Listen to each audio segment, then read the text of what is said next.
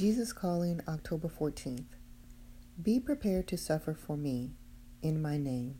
All suffering has meaning in my kingdom. Pain and problems are opportunities to demonstrate your trust in me. Bearing your circumstances bravely, even thanking me for them, is one of the highest forms of praise. This sacrifice of thanksgiving rings golden toned bells of joy throughout heavenly realms. On earth also, your patient suffering sends out ripples of good tidings in ever widening circles. When suffering strikes, remember that I am sovereign and that I can bring good out of everything. Do not try to run from pain or hide from problems. Instead, accept adversity in my name, offering it up to me for my purposes. Thus, your suffering gains meaning and draws you closer to me.